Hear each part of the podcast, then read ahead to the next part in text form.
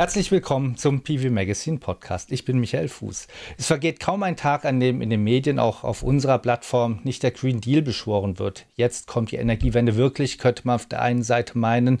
Doch auf der anderen Seite fließen in Europa heute immer noch pro Jahr mehr als 137 Milliarden Euro in die Subventionen fossiler Energieträger.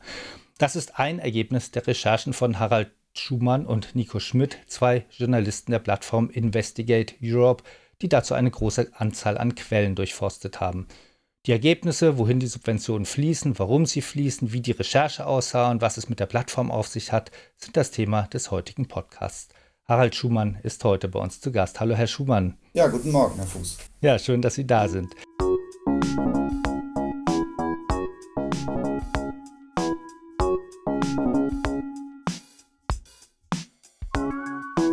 Europaweit fließen mindestens 137 Milliarden Euro pro Jahr in die Subventionen für Kohle, Öl und Gas und das sind fast so viel wie das gesamte jährliche EU-Budget.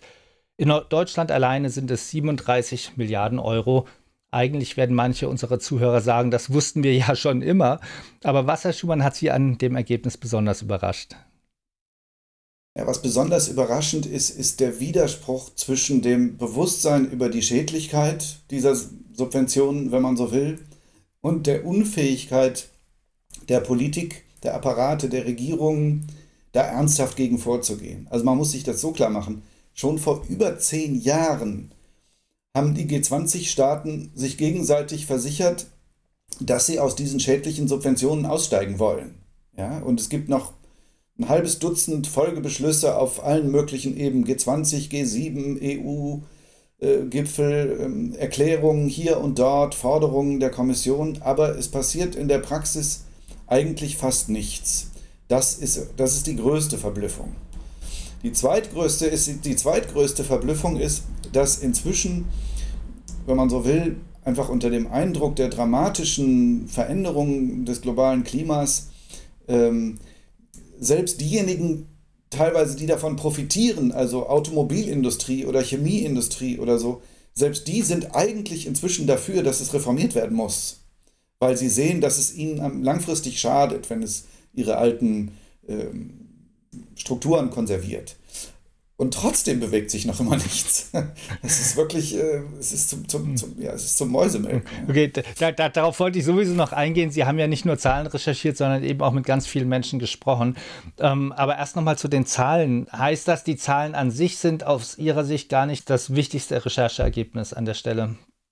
Ja, die Größenordnung ist schon erstaunlich, ne? muss ich ehrlich sagen. Also ich, da war ich schon auch überrascht. Ich hatte mit weniger gerechnet was hauptsächlich auch daran liegt, dass die EU-Kommission mit der Ermittlung dieser Daten für ihre eigenen Zwecke einen Consultant beauftragt hat, der das systematisch kleingerechnet hat. Und wenn man das offen und ähm, realistisch äh, überprüft, kommt man halt zu wesentlich größeren Zahlen, als die EU-Kommission offiziell bekannt gibt. Ja?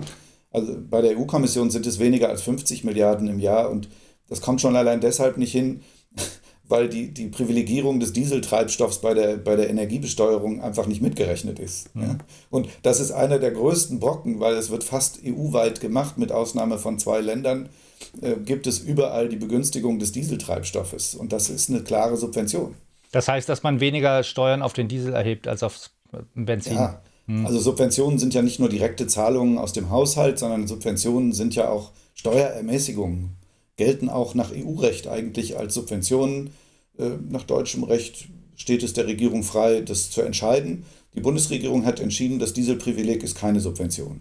Ich wollte gerade sagen, darüber wird also gestritten. Das heißt, das ist einer der Begründungen dann vermutlich, warum die einen sagen, na, es passiert ja was und die anderen würden sagen, es passiert nichts. Ja, das ist einer der Gründe. Oder mhm. ich meine, fast, fast die Hälfte aller Emissionshandelslizenzen also Emissionslizenzen für den Emissionshandel, werden kostenlos vergeben. Da kann man natürlich sagen, das ist eine industriepolitische notwendige Maßnahme, um die Industrie vor ausländischer Konkurrenz zu schützen. Man kann aber auch sagen, das ist die Begünstigung bestimmter Industrien gegenüber anderen und damit eine Subvention. Mhm. Ja, ähm, und deswegen haben wir natürlich den Wert der kostenlos vergebenen Emissionslizenzen auch als Subvention, Subvention ja. bewertet. War es denn schwierig, die Zahlen zu bekommen oder ist eher die Herausforderung für Sie gewesen, es dann wirklich zu entscheiden, was nimmt man alles dazu? Und dann eher Es kommt darauf an, welche Ebene und welches Land Sie betrachten. Also auf europäischer Ebene gibt es keine konsistente Erhebung, die halbwegs plausibel ist. Also insofern, da gab es einfach nichts. Das heißt, wir mussten das auf Länderebene versuchen nachzuvollziehen. Das war in manchen Ländern sehr einfach. Ich muss zugeben, wir in Deutschland hatten überhaupt kein Problem, weil das Umweltbundesamt war da voll kooperativ und hat uns die neuesten Zahlen einfach frei Haus geliefert. Ist ja auch ihr Job. Ähm, in manchen Ländern werden die Daten überhaupt nicht erhoben. Da gibt es dann nur diese Rumpfdaten, die im Rahmen der OECD erhoben werden, aber die lassen so viele Kategorien weg. Deswegen ist unsere Zahl garantiert zu niedrig, muss man echt sagen. Also äh, die, die wahre Summe der insgesamt in der Europäischen Union ausgezahlten Subventionen, die den Verbrauch von fossilen Brennstoffen fördern, ist mit Sicherheit viel höher als diese 137 Milliarden. Das Problem war, dass es eben in manchen Ländern außer der OECD keine richtigen Datenquellen gab. Außerdem ist unser Team auch selbst nur präsent in zehn Ländern. Insofern, oder nee, für diese Recherche waren es immerhin zwölf Länder, aber trotzdem nicht alle 27. Deswegen war es unmöglich, wirklich zusammenhängend Daten zu kriegen für alle Länder. Andererseits, in den Ländern, in denen es schon sowas wie einen öffentlichen Diskurs seit vielen Jahren gibt, gibt es auch Daten und da haben wir einen guten Überblick. Das kann man dann auf dem äh, auf der Karte, auf der interaktiven Karte, die in unserer Recherche steht, kann man das auch genau nachlesen, wie wir wo, aus welchen Quellen zu welchen Daten gekommen sind. Da können wir gleich mal die Webseite angeben. Können Sie, ich habe sie jetzt nicht parat. Haben Sie die parat? Ja, das ist ganz einfach. www.investigate-europe.eu. Okay, über Investigate Europe reden wir am Schluss nochmal. Jetzt würde ich gerne nochmal kurz auf Deutschland eingehen. Sie hatten ja gesagt, Dieselsubvention ist schon mal ein großer Punkt. Ähm, CO2-Zertifikate. Gibt es sonst noch in Deutschland Punkte, die Sie besonders problematisch finden? Ja, in Deutschland wird, wird, wird das Paradox der, der Klimapolitik besonders augenfällig. Je ambitionierter eine Regierung versucht, mit Hilfe von fiskalischen Mitteln Klimapolitik zu betreiben, umso mehr Ausnahmen gibt es. Das heißt, wenn, wenn die Klimapolitik anspruchsvoller wird, steigt die Summe der ausgereichten Subventionen, ja, äh, die im Grunde Schaden anrichten. Oder wie ein führender, beteiligter Regierungsbeamter uns gegenüber sagte, es sei eigentlich pervers. Wir wollen das, was seit Jahrzehnten gefordert wird, nämlich die Kosten der Emissionen der schädlichen Emissionen in den Produktions- und Konsumptionsprozess einzuspeisen, ähm, bezahlen wir dadurch, dass wir für immer mehr Sektoren und Bereiche Ausnahmen machen und schaffen dadurch Subventionstatbestände. Und in Deutschland ist das besonders krass, weil wir haben halt über die Energiebesteuerung und die EEG-Umlage und die Ökosteuer, wie sie damals hieß, zahlreiche dieser Instrumente in Anschlag gebracht, schon seit Anfang der, der Nullerjahre, damals mit Rot-Grün. Ähm, und parallel dazu hat halt die davon betroffene Industrie im großen Umstell Umstell Umfang sehr erfolgreiche Lobbypolitik betrieben und praktisch für alles und jedes äh, eine Steuerbefreiung durchsetzen können, sodass de facto die gesamte, wenn man so will, industrielle Produktion in Deutschland ist von der Ökosteuer eigentlich ausgenommen. Hm. Kann, kann man das, das macht, das macht also da gibt es alle möglichen, ich habe jetzt gerade mal die, die Termini nicht mehr genau im Kopf, aber es gibt da die verschiedensten Möglichkeiten, wie man die Strombesteuerung und die Energiebesteuerung kompensieren kann, ausgeglichen gekriegt, äh, zurückgezahlt bekommt oder gleich gar nicht bezahlen mhm. muss. Ähm, und insofern verfehlt dann ein zentrales Instrument der Klimapolitik, verfehlt da ihre Wirkung. Kann man denn das gegeneinander rechnen? Also wie viel Maßnahmen oder wie viel Geld fließt in Maßnahmen über dann vielleicht Förderung, Subventionen? Ich weiß nicht, ob man da nur Subventionen nimmt in sozusagen diese Klimaschutzmaßnahmen und dagegen rechnen, was geht dann in, gleichzeitig wieder in die fossile also, Industrie? Also man kann, wenn man so will, für 2019 haben wir das ja gegeneinander gerechnet. 2019 war allein das Dieselprivileg teurer als der gesamte von der Bundesregierung aufgelegte Klimafonds. Ja, okay. Also insofern, da, da wird es dann irgendwann auch lächerlich. Ja. Ja. Ähm, man muss ehrlicherweise zugeben, dieser ganze Kontext ist auch den beteiligten Politikern so peinlich, dass es wirklich fast unmöglich war, Interviews zu kriegen. Also sowohl Frau Schulze als auch Herr Altmaier, als auch ihre jeweiligen Staatssekretäre waren nicht bereit, sich diesen einfachen, aber natürlich kritischen Fragen zu dem Thema äh, in einem Interview zu stellen. Ähm, und auf die schriftlich gestellten Fragen hat man teilweise dermaßen pumpige oder auch unverschämte Antworten bekommen, dass man glaubt, äh, ja, da sticht man in ein Wespennest. Mhm. Aber es gibt Ausnahmen, also zum Beispiel der, der finanzpolitische Sprecher der SPD, möchte ich mal ausdrücklich erwähnen, Lothar Binding hat sich tatsächlich dem, dem, dem Gespräch gestellt und, und, und hat auch gesagt, wir arbeiten da seit vielen Jahren dran, aber wir treffen eben auf einen enormen, extrem gut organisierten Widerstand. Und immer wenn wir versuchen, diese Subventionen anzutasten, dann wird das gleichgesetzt mit dem Ruin ähm, des Industrielandes Deutschland. Ähm, er trifft da auf enormen Widerstand und konnte sich deswegen da bisher nicht durchsetzen. Aber heißt das, dass die ganzen, die Sie haben es ja selber gesagt, die meisten Leute, mit denen Sie sprechen, Sie die geben zu, dass das alles Irrsinn ist eigentlich, aber es wird nichts, es passiert nichts. Liegt das daran, dass die Leute mit Ihnen anders reden als das, was sie wirklich vorhaben, oder sind es eher strukturelle Gründe? Oder Nein, das ist, es ist, es, wenn man so will, ist, es ist, man muss sich das so vorstellen. Der, der Verbrauch von fossilen Brennstoffen ist eingewoben in unsere, in unsere gesellschaftlichen Strukturen auf allen möglichen Ebenen. Und das hat über die vielen Jahre hat das halt zu so einer, wenn man so will, auch eingebaut in das Steuersystem und es ist eben, es ist ein Teil unseres Lebens.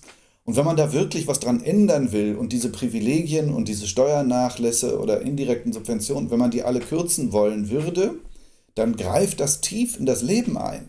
Ja?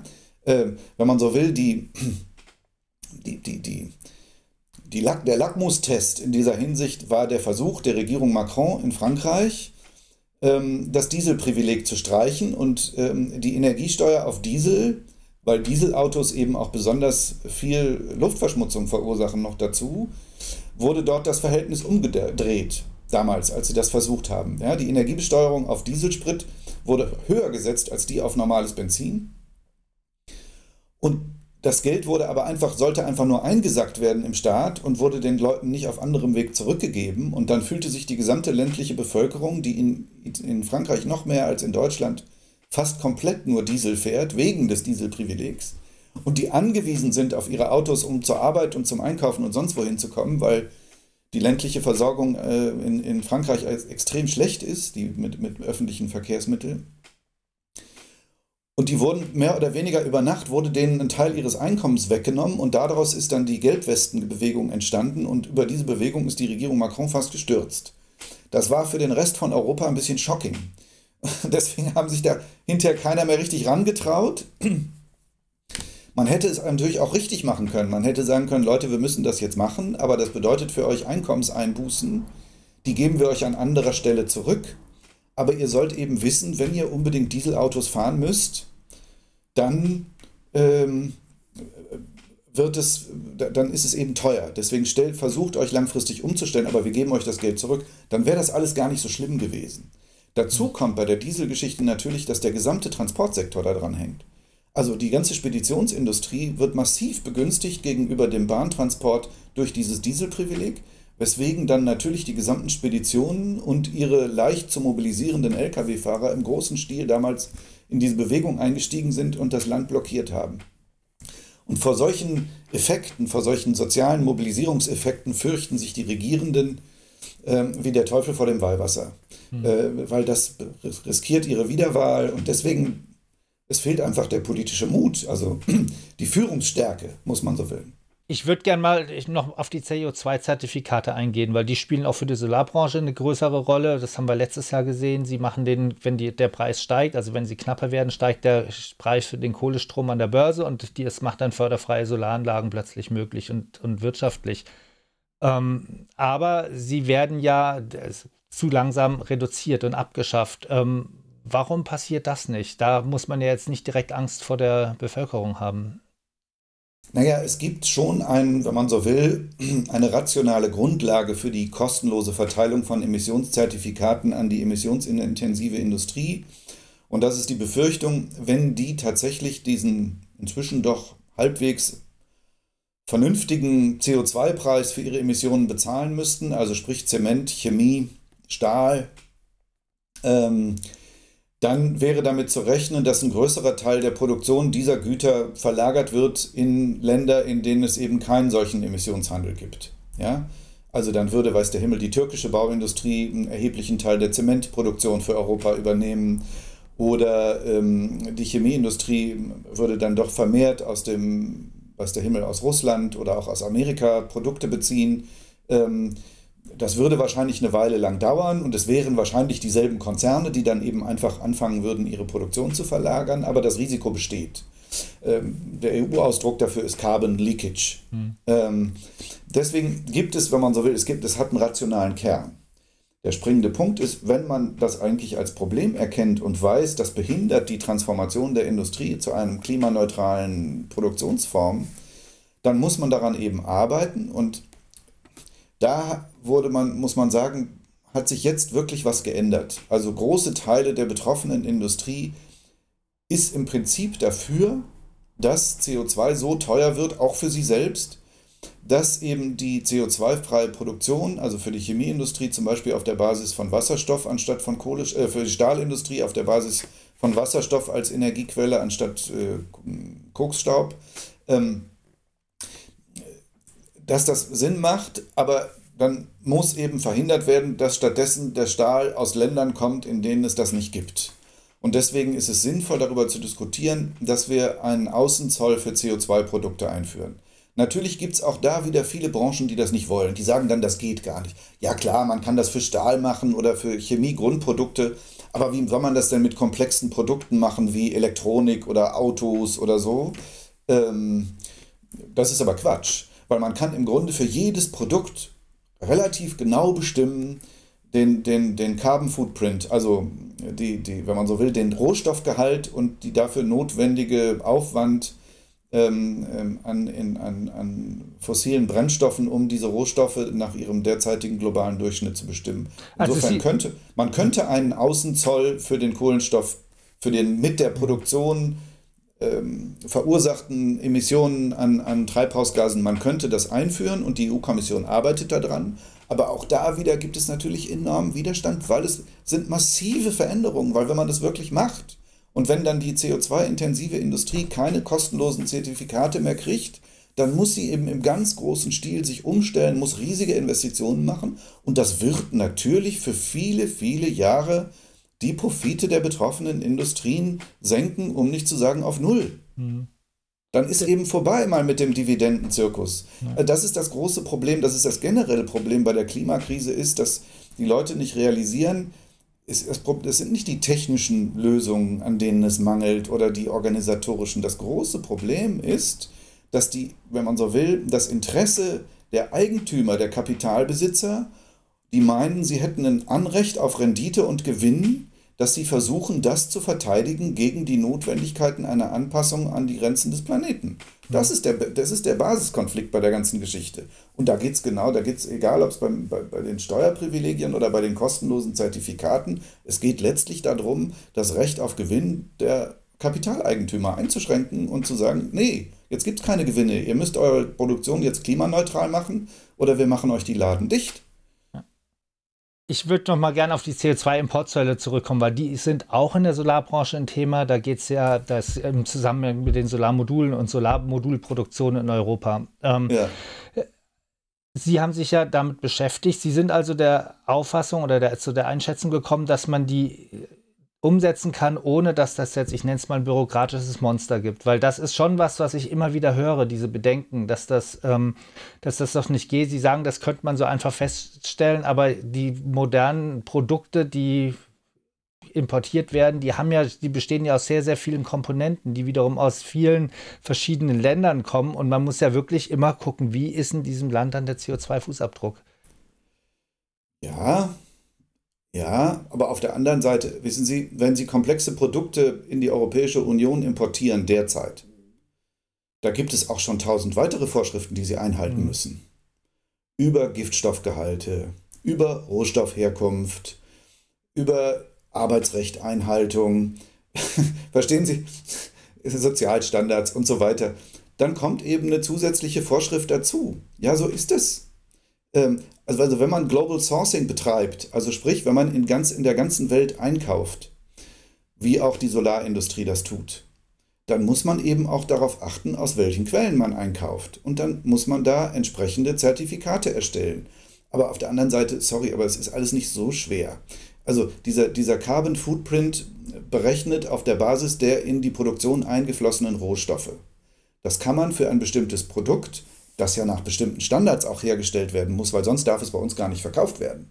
Ja? Es muss eine bestimmte äh, Umwandlungsrate haben und ich bin jetzt da nicht so firm wie Sie, aber diese Produkte entsprechen ohnehin Standards. So, und dann wird ein weiterer Standard eingeführt, nämlich der Standard, dass der darin enthaltene Rohstoffverbrauch und die zugehörige ähm, durchschnittliche CO2-Intensität dieser verbrauchten Rohstoffe erhoben werden muss. So. Und das ist natürlich für die Unternehmen ist das lästig. Ich verstehe die Beschwerde. Ja. Auf der anderen Seite, man muss es so ein bisschen auch die Beschwerden ins Verhältnis setzen zu der Aufgabe. Sorry Leute, aber die Aufgabe, die wir haben, ist, wir müssen diesen Planeten vor dem ökologischen Zusammenbruch retten und müssen versuchen, dabei unsere sozialen Strukturen halbwegs stabil zu halten, damit das Ganze nicht im Chaos endet. Ja? Wenn wir nichts tun, ist das Chaos programmiert. Also ich verstehe so ein bisschen, wenn man diese Leute, oh, dann haben wir aber, das ist ja ein bürokratisches Monstrum. Was ich so ein bisschen vermisse, ist, was schlagen diese Leute eigentlich vor? Weitermachen wie bisher? Was ist denn der Gegenvorschlag? Mhm. Da höre ich immer nichts. Das ist so, äh, das, also, da, da, da, kommt dann immer die große Lehre. Ja, da müssen wir mal überlegen und da müssen wir verhandeln. Nee, sorry Leute, die Zeit fürs Überlegen und Verhandeln geht jetzt allmählich aus. Wir müssen innerhalb von 15 Jahren versuchen, die Produktion klimaneutral zu machen. Mhm. Das muss schnell ja. gehen. Das nehme ich jetzt mal als Anlass, nicht nur über Subventionen zu sprechen. Na gut, vielleicht kommen da auch wieder Subventionen ins Spiel, aber auch um die Diskussion, was sozusagen in der Zukunft aufgebaut wird. Und Sie haben auch über die Entwicklung der Wasserstoffwirtschaft äh, recherchiert. Und da ja, auch beim Tagesspiegel ja. haben Sie die beiden Sachen übrigens veröffentlicht. Vielleicht auch das nochmal, das kann man beim Tagesspiegel nachlesen, worüber wir gerade heute sprechen. Ähm, Sie haben bei der Wasserstoffwirtschaft zum Beispiel sich die Clean Hydrogen Alliance angeguckt und äh, die Rolle dieser Allianz. Welche Rolle hat die und warum gibt Ihnen das auch wieder Anlass zur Sorge? Ja, da bei der, bei der ganzen Frage Übergang zur Wasserstoffwirtschaft gibt es ein zentrales Problem und das liegt darin, um ausreichend Wasserstoff herzustellen, um praktisch sämtliche Energiebedürfnisse, die nicht mit Strom gedeckt werden können, also energieintensive Industrie oder Transporte oder Luftfahrt, wenn man das alles auf Wasserstoff umstellen würde in seinem heutigen Format, bräuchte man unendliche Mengen an regenerativen, also an grünem Strom. Ähm, und bei allem, was recht ist, und selbst wenn man sehr, sehr, sehr optimistische Ausbauszenarien hat, das wird nicht funktionieren. Ja? Bestimmte Sachen werden wahrscheinlich, wenn wir klimaneutral werden, werden schrumpfen müssen. Dazu gehört zum Beispiel die Luftfahrt.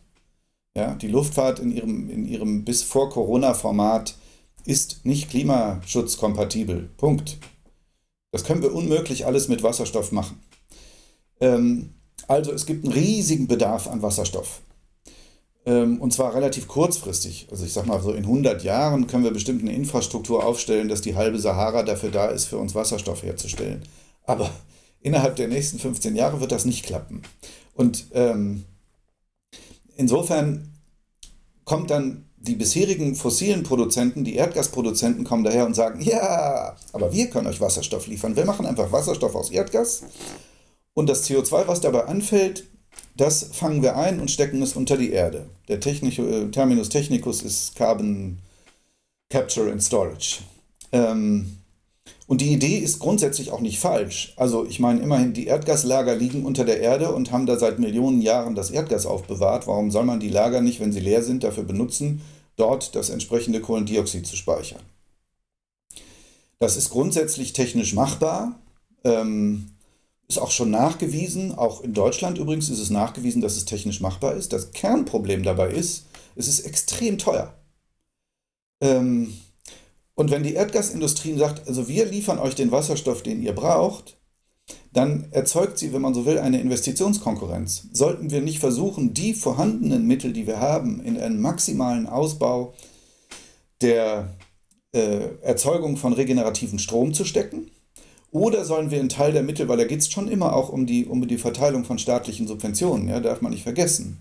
Ähm, oder sollen wir einen Teil der Mittel in den Aufbau von äh, Carbon Capture and Storage Fazilitäten stecken, damit wir weiterhin Erdgas bei den Russen und bei den Norwegern und womöglich sogar bei den Fracking-Amerikanern einkaufen können und den dann in Wasserstoff verwandeln.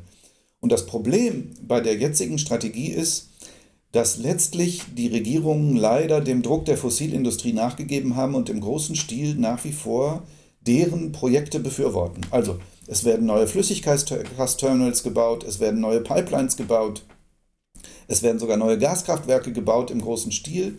Und das Ganze wird auch noch gefördert mit Geldern aus der Europäischen Investitionsbank oder aus dem EU-Budget. Und das halte ich für einen, für einen strategischen Fehler, weil alle Wissenschaftler, die sich auskennen, sagen, da wird Europa in einen technischen Lock-in gelockt. Also wir, wir, wir investieren in neue Infrastrukturen, die entweder Fehlinvestitionen sind, dann ist das Geld verloren, oder aber die wirklich für Erdgas genutzt werden, was wir aber eigentlich gar nicht mehr nutzen dürfen, wenn wir die Klimaziele erreichen wollen. Hm. Das ist im Moment der große Widerspruch. Und ablesbar ist es darin, die Kommission hat eine saubere Wasserstoffallianz ausgerufen, Clean Hydrogen Alliance.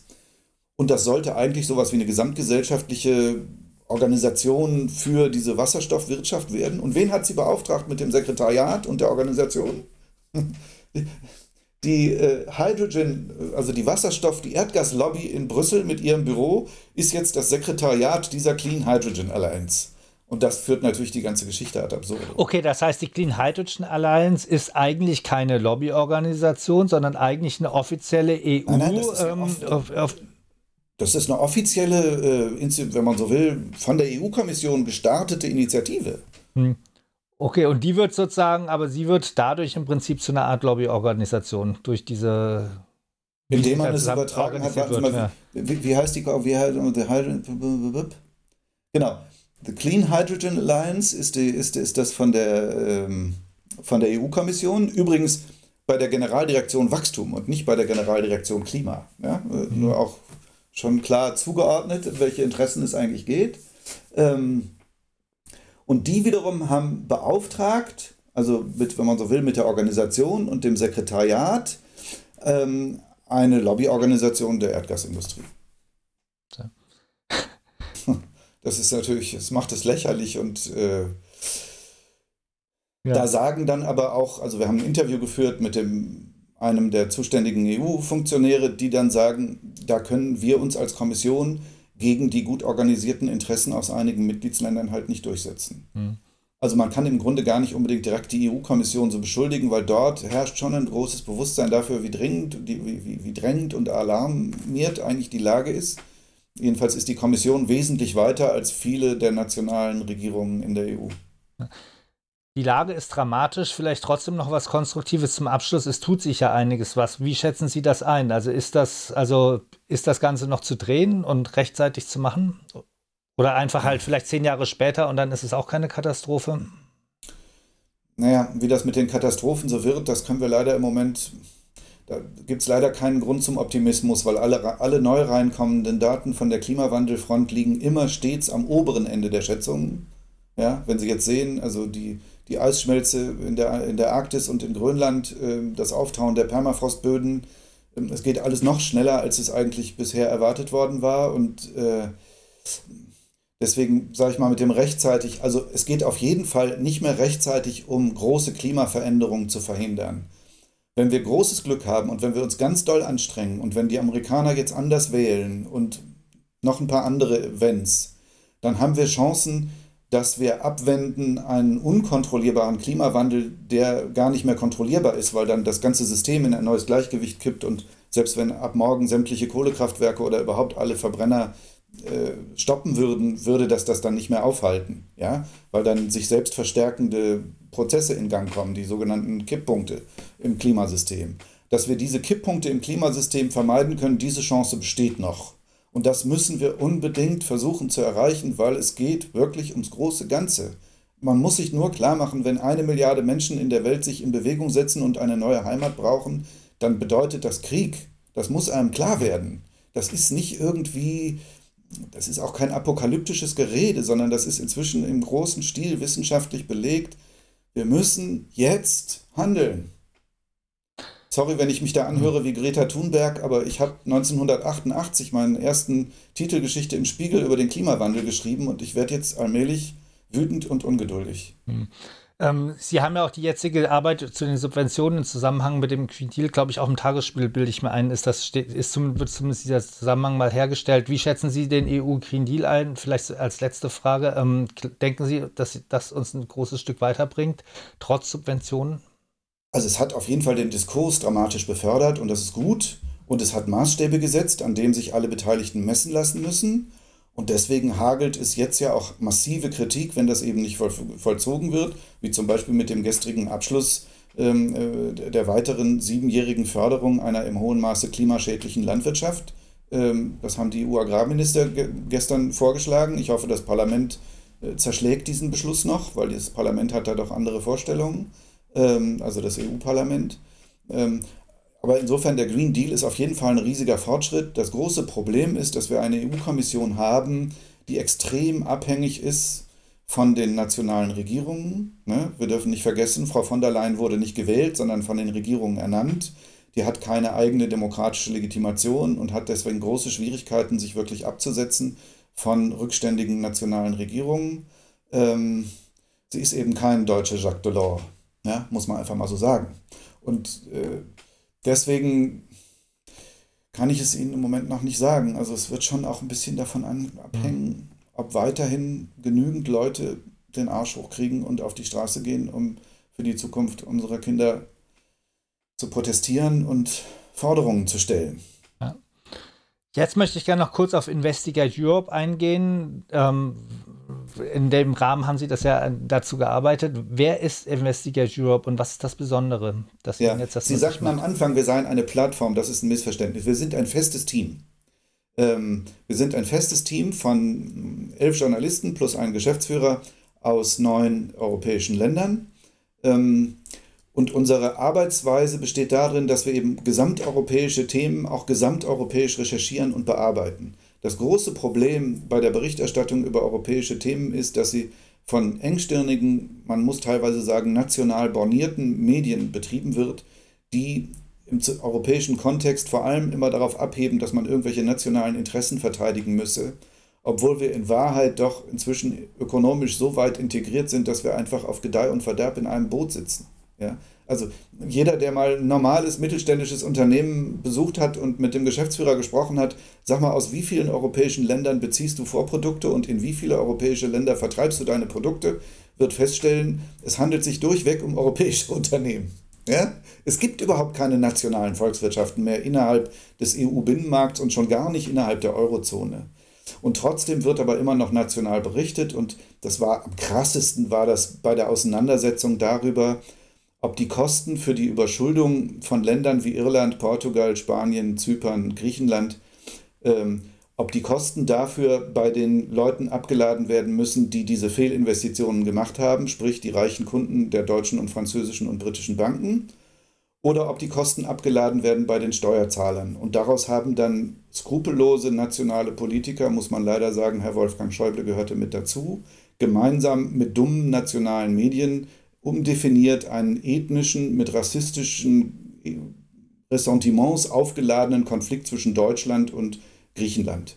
Das hat mich damals unglaublich geärgert. Ich habe mich wirklich geschämt für meine Regierung, dass in Griechenland 50 Prozent der Ärzte im öffentlichen Gesundheitswesen entlassen werden und parallel dazu in deutschen Krankenhäusern angeworben werden. Und äh, unsere Regierung sagt, die, die Griechen sollen ihre Hausaufgaben machen, während es hauptsächlich deutsche Konzerne waren, die griechische Politiker bestochen haben, damit sie sich Projekte äh, kaufen, die sie sich eigentlich nicht hatten leisten können. Das war ein irrsinniges Medienversagen. Diese Schuldzuweisung an die Griechen, obwohl die Schuld bei allen Euro-Staaten lag und insbesondere auch bei Deutschland. Und in dieser Krise und in dieser Verzweiflung habe ich aber eine ganz tolle Erfahrung gemacht, nämlich ich habe zwei Filme für die ARD und Arte gemacht zu dem Thema und musste plötzlich kriegt man dann so über Nacht irgendwelche Verträge und dann heißt es, in sechs Wochen ist erster Drehtag, in vier Monaten musst du liefern. Äh, wie soll das gehen? Und dann musste ich in fünf Ländern gleichzeitig Termine machen und sonst wie. Und das kriegte ich, als war, dachte ich, kriege ich nicht hin. Und dann stellte ich fest, alle Infos, sogar die kritischen Informationen, waren im Grunde vor Ort längst da, oft sogar schon veröffentlicht. Und meine wesentliche Rechercheaufgabe bestand eigentlich nur darin, gute Kollegen zu finden oder freundliche Kollegen, die bereit waren, ihre Kontakte und ihre Informationen mit mir zu teilen. Und dann wurden beide Filme wurden ein Riesenerfolg, obwohl sie genau das Gegenteil von dem berichteten, was, sage ich jetzt mal, in bornierten nationalen Medien stand.